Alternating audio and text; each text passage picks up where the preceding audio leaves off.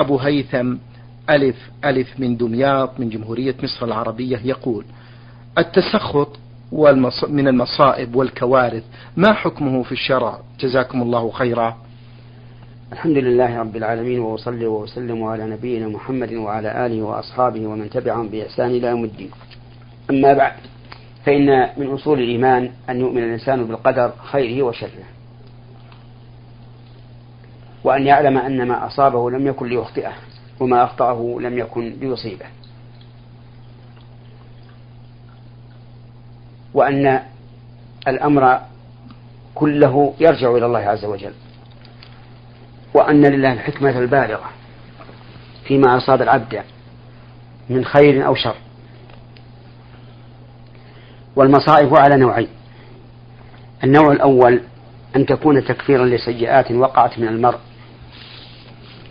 وإصلاحا لحاله. كما في قوله تبارك وتعالى وما أصابكم من مصيبة فبما كسبت أيديكم ويعفو عن كثير. وقوله تعالى ظهر الفساد في البر والبحر بما كسبت أيدي الناس ليذيقهم بعض الذي عملوا لعلهم يرجعون. والنوع الثاني أن تكون المصائب ليست عقوبة لسيئات وقعت من المرء ولكن لزيادة رفعة في درجاته وليحصل على وصف الصبر الذي أثنى الله على القائمين به. وقال إنما يوفى الصابرون أجرهم بغير حساب ومن ذلك ما يقع للرسول صلى الله عليه وسلم من المصائب التي تصيبه عليه الصلاة والسلام حتى إنه ليوعك كما يوعك الرجلان منا. أي في المرض. من أجل أن ينال أعلى مقامات الصبر صلوات الله وسلامه عليه.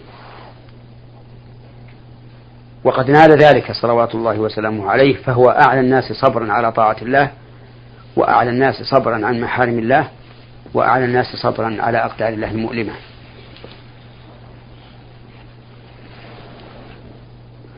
وبناء على هذه المقدمة نعم. يجب على المرء أن يصبر لقضاء الله وقدره. وأن لا يتسخط. لأن السخط من قضاء الله وقدره نقص في الإيمان بربوبيته تبارك وتعالى. إذ مقتضى الربوبية المطلقة أن يفعل ما شاء.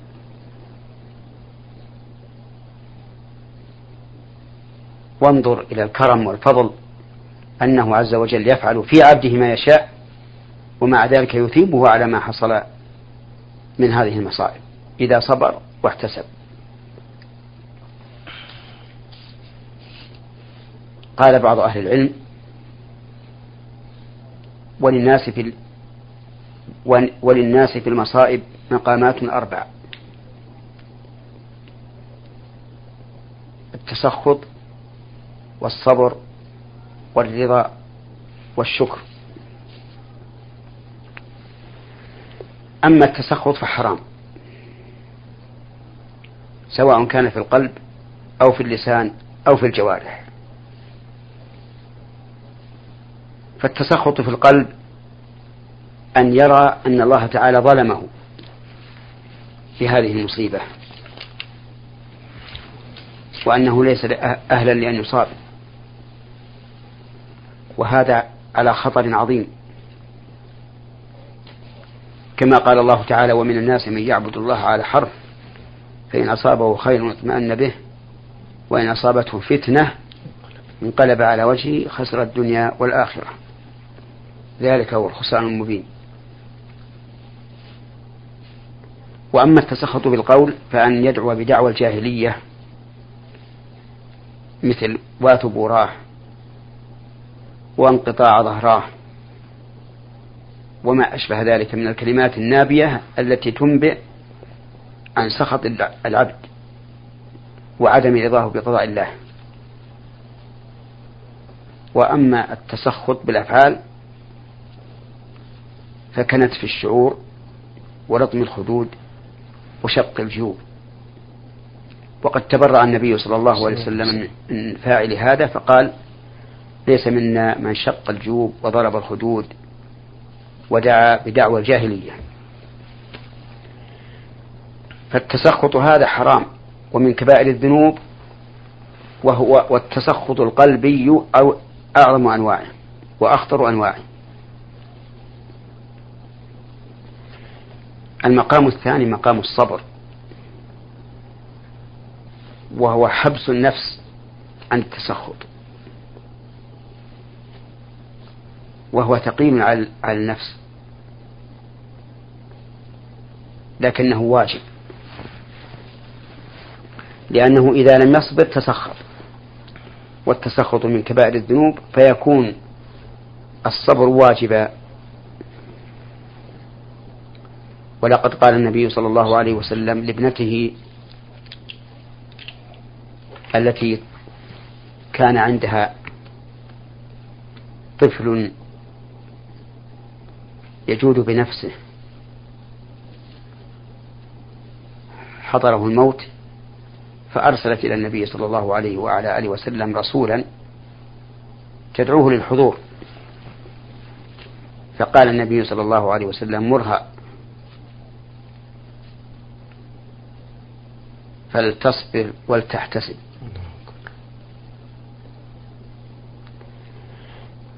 المرتبة الثالثة أو الحال الثالثة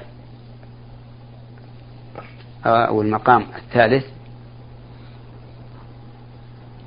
هو الرضا بأن يرضى العبد بما قدر الله له من هذه المصيبة رضا تاما.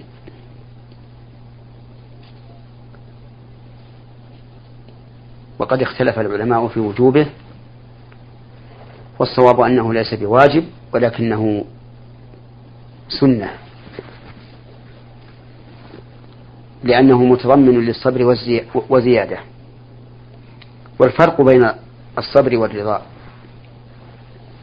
أن المرء يكون في الصبر كارها لما وقع. لا يحب أنه وقع.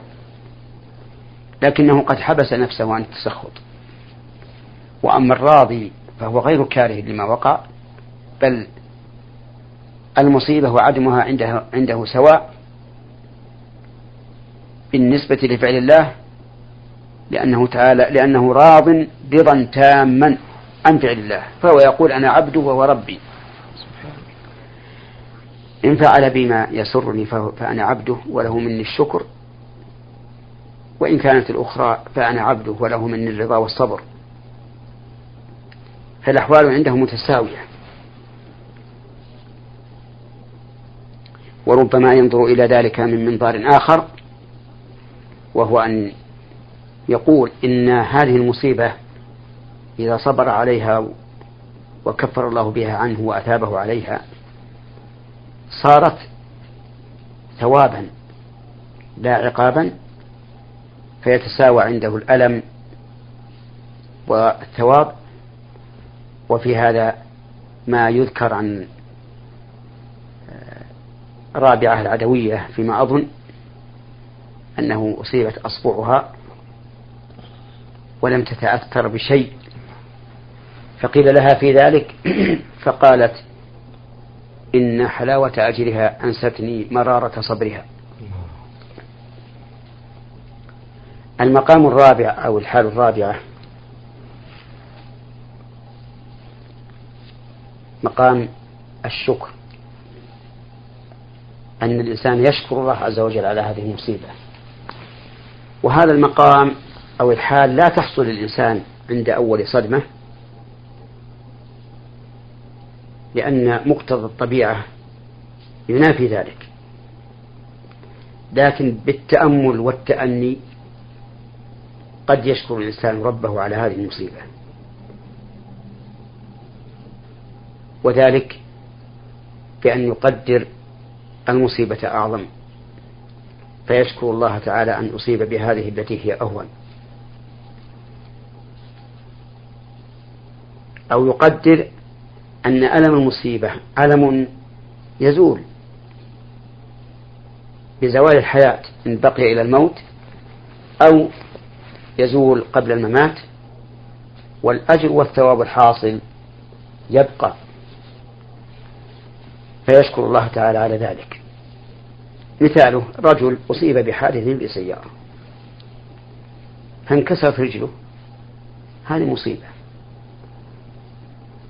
فيتأمل يتأمل وينظر ويقول أرأيت لو كان الانكسار في الظهر؟ لكانت المصيبة أعظم. فهو يشكر الله عز وجل أن كانت المصيبة بالفخذ دون الظهر. ولو كانت في الساق لكانت أهون مما إذا كانت في الفخذ. وهل مجرة ثم يقول أيضا هذه المصيبة إما أن أشفى منها وأعود كما كنت في الدنيا قبل الموت وإما أن أموت فلها أجل محتوم مقدر. لكن الأجر الحاصل عليها هو ثواب الآخرة الباقية أبد الآبدين. فيشكر الله عز وجل على هذه المصيبة التي كانت سببا لما هو أبقى وأفضل وأخير نعم جزاكم الله خيرا في ثاني أسئلة السائل إبراهيم من دمياط إذا فهمنا الآن أن نعم. مقام الإنسان نعم. أن الإنسان عند المصائب أربعة مقامات طيب. الأول التسخط وهو حرام ومن كبائر الذنوب والثاني الصبر وهو واجب والثالث الرضا وهو سنة مستحب والرابع الشكر. وهو أعلى المقامات. نعم. جزاكم الله خيرا. آه، أبو إبراهيم من دمياط من جمهورية مصر العربية يقول في هذا السؤال سئل أحد السلف رضي الله عنهم عن الأسماء والصفات فقال أمروها كما جاءت. ما معنى ذلك؟ وهل آه، هذا القول منسوب إلى أحد السلف؟ هذا القول منسوب منسوب إلى عموم السلف. نعم. يقولون في آيات الصفات وأحاديثها أمروها كما جاءت بلا كيف. فقولهم أمروها كما جاءت يعني لا تتعرضوا لها بتحريف أي بتأويل يخرجها عن ظاهرها بل أمروها على ظاهرها. ويتضمن هذا القول أيضا إثبات معانيها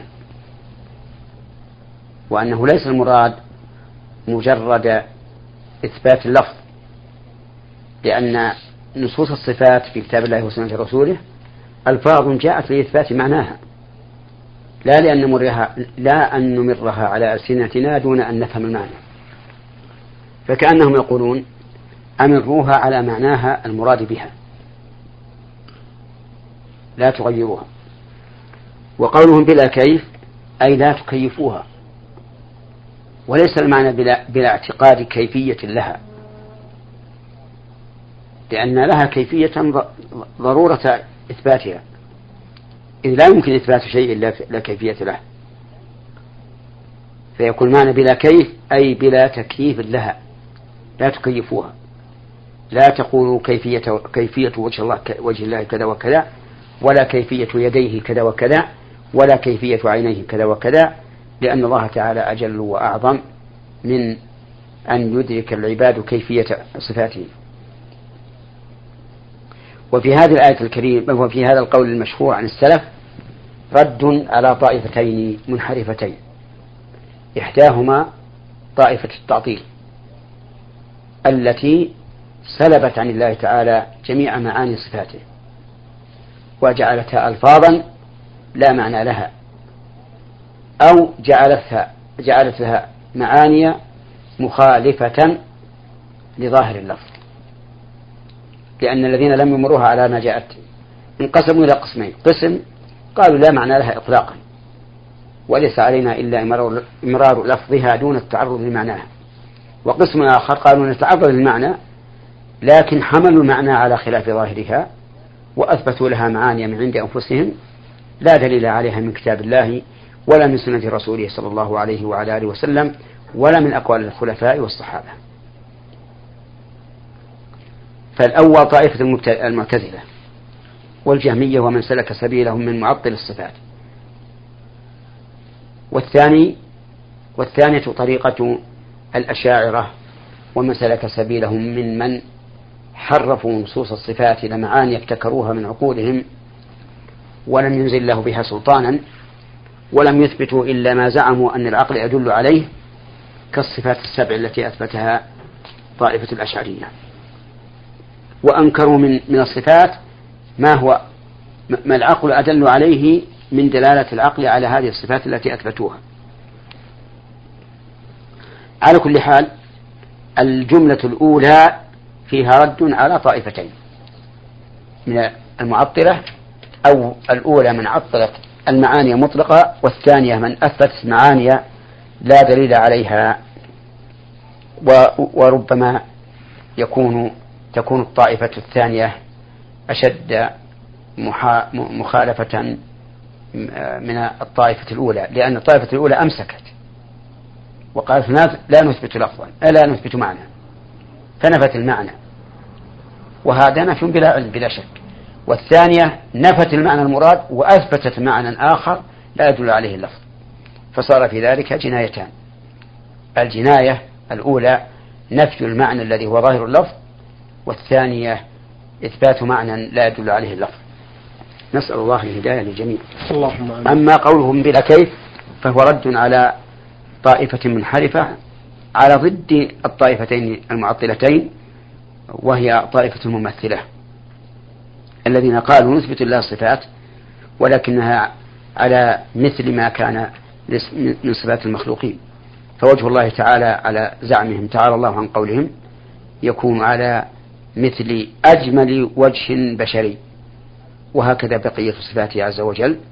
وهؤلاء أيضا خالفوا قول الله تعالى خبرا ليس كمثله شيء وهو السميع البصير.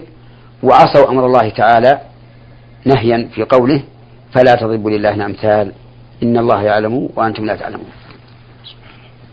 وخلاصة الجواب أن معنى قول السلف أمروها كما جاءت أثبتوا هذه الألفاظ مع معانيها التي دلت عليها. وهو ما يفهم من ظاهرها على الوجه اللائق بالله عز وجل. وقولهم بلا كيف رد على الممثلة أي لا تكيفوها. وليس المعنى لا تعتقدوا لها كيفية لأن لها كيفية. مجرد القول بإثباتها يستلزم أن يكون لها كيفية لكنها غير معلومة. ولهذا قال الإمام مالك رحمه الله في الاستواء في استواء لها على عرشه الاستواء غير مجهول والكيف غير معقول والإيمان به واجب والسؤال عنه بدعة. نعم. جزاكم الله خيرا. فضيلة الشيخ السائل أبو حسام من تعز يقول في هذا السؤال متى تجب الزكاة في الغنم؟ وهل لها عدد محدد حتى تجب الزكاة فيها؟ أم أنه يجب أم أن الزكاة تجب عليها حتى ولو كانت واحدة وحال عليها الحول؟ اقتناء الغنم على وجهين. الوجه الأول اقتناؤها للدر والنسل. فهذه لا زكاة فيها حتى تبلغ أربعين. وزكاة الأربعين واحدة. من أربعين. ولا تجب الزكاة فيها حتى تكون سائمة. أي راعية. أي تعيش على المرعى دون أن تعلف. إما الحول كله وإما أكثر الحول. أما النوع الثاني من اقتناء الغنم فهو اقتناء التجار الذين يتجرون بالغنم يشتري هذه القطعة ويبيعها ويشتري القطعة الثانية ويبيعها فهذه فيها الزكاة إذا بلغت نصابا بالقيمة ولو ولو لم تكن إلا واحدة. فإذا قدرنا أن الإنسان رأس ماله قليل ليس عنده إلا عشر من الغنم يبيع ويشتري فيها ففيها الزكاة. حتى لو تناقصت إلى واحدة ولكن قيمة هذه الواحدة تبلغ النصاب فإن عليه زك... الزكاة فيها. نعم. جزاكم الله خيرا. يقول إذا مات الرجل وقبر وفي أسنانه ذهب وقد مضى على قبره عدة سنوات هل يجب أن يحفر القبر وتخرج الأسنان أم ماذا؟ أولا يجب إذا مات الميت وفي أسنانه ذهب. يجب أن تقلع أن أن تقلع أسنان الذهب. لأن دفنها مع الميت إضاعة مال. وقد ثبت عن النبي صلى الله عليه وعلى آله وسلم أنه نهى عن إضاعة المال. فإن كان لا يمكن خلعها نعم. إلا بضرر على اللثة أو على بقية الأسنان فإنها تبقى حتى يبلى الميت ثم ينبش القبر وتستخرج منه وتضم إلى التركة تورث مع التركة. وفي هذه الحال إن سمح الورثة وهم مرشدون يصح تبرعهم إن سمحوا أن تبقى آه، للميت فهم في ذلك أحرار. لهم أن يفعلوا هذا. نعم. جزاكم الله خيرا. يقول السائل إذا نذر الشخص وهو نائم آه، هل يجب عليه أن يفي بما نذر أم لا؟ ما أدري هل يصح أن نقول يجب عليه أن يوفي بنذره وهو نائم. نذر النائم ليس بشيء. إقرار النائم ليس بشيء. جميع تصرفات النائم ليس بشيء. النائم لا ينسب إليه الفعل. حتى لو طلق زوجته وهو نائم لم تطلق. ولو أوقف ماله وهو نائم لم, لم يكن وقفا. ولو ظاهر من زوجته وهو نائم لم, لم يثبت حكم الظاهر في حقه. ولو طلقها لم يثبت حق الطلاق في حقه.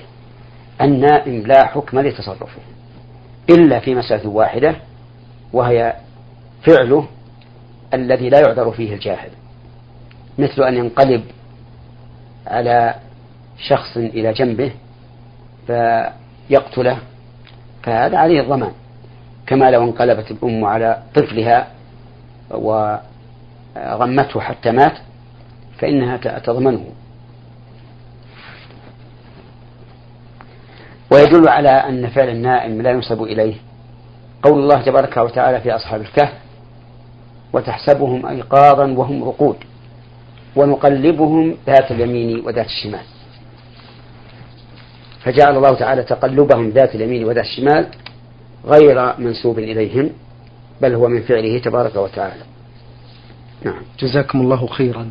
آه يقول هذا السائل ما معنى من أحيا نفسا فكأنما أحيا الناس جميعا؟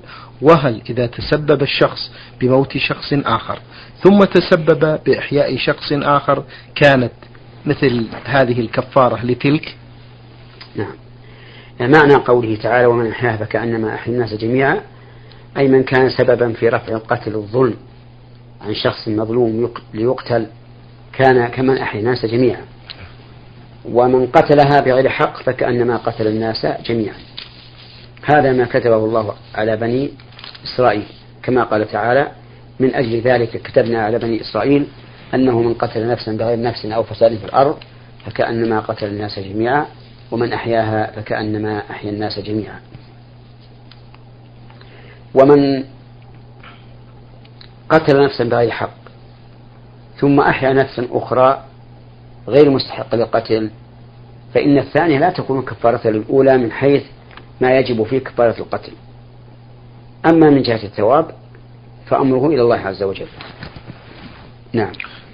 السائل أبو حسام استعرضنا سؤالا له في حلقة سابقة بقي له هذا السؤال يقول زوجتي كانت حامل في آه، الشهرين الأولين ولم نكن نريد أن تحمل فذهبت للمستشفى وأجهضت الجنين وكان لا يزال قطعة صغيرة من اللحم لم يتبين منه أي شيء فهل علينا شيء؟ أم أن علينا صيام لأنني سألت فقالوا لي بأنه لا عليكم شيء لأنه لم يتبين هذا الجنين بعد وجزاكم الله خيرا. أحب أن أقول للأخ السائل ولمن يسمع أن تكثير النسل من مراد الشرع طيب. وأن النبي صلى الله عليه وسلم حتى على تكثير النسل فقال تزوجوا الودود الولود فحتى على تزوج المرأة الودود التي تودد إلى الزوج لأن توددها إلى الزوج يستلزم غالبا الاتصال بها ومجامعتها. والمجامعة يكون بها كثرة النسل ولهذا عاقب هذا الوصف الودود بالولود أي كثيرة الولادة. فلا ينبغي أن نحاول تقليل الولادة مع كون الرسول عليه الصلاة والسلام يحب منا أن تكثر أولادنا. أما بالنسبة للجواب على السؤال الخاص فأقول إن الإجهاض في غير وقته اختلف العلماء في جوازه فمنهم من, من منعه مطلقا وقال إن الله تعالى جعل هذه النطفة في قرار, في قرار مكين. فلا ينتهك هذا القرار إلا لسبب شرعي.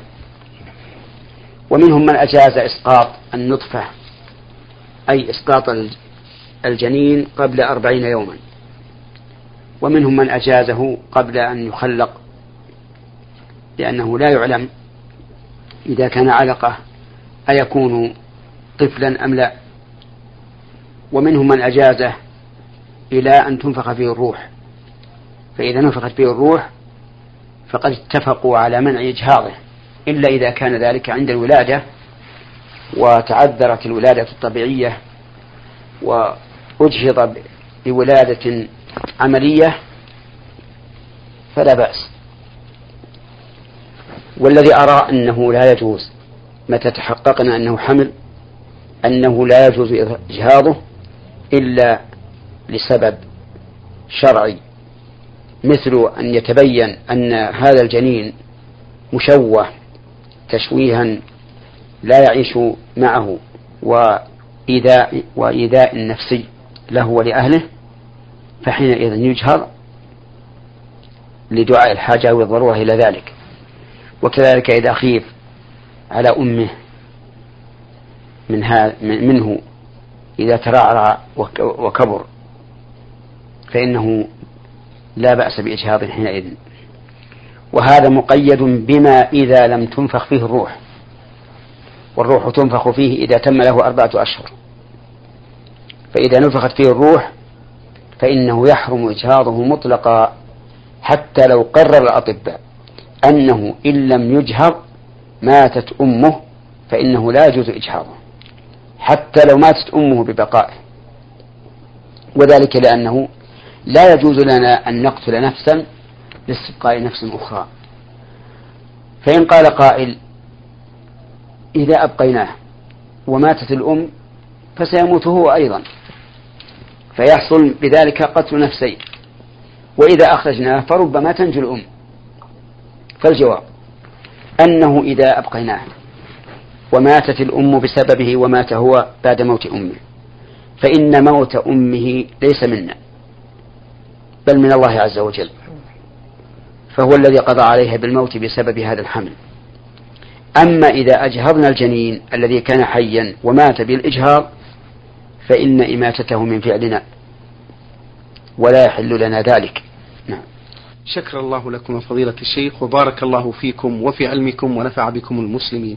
أيها الإخوة المستمعون الكرام أجاب عن أسئلتكم فضيلة الشيخ محمد بن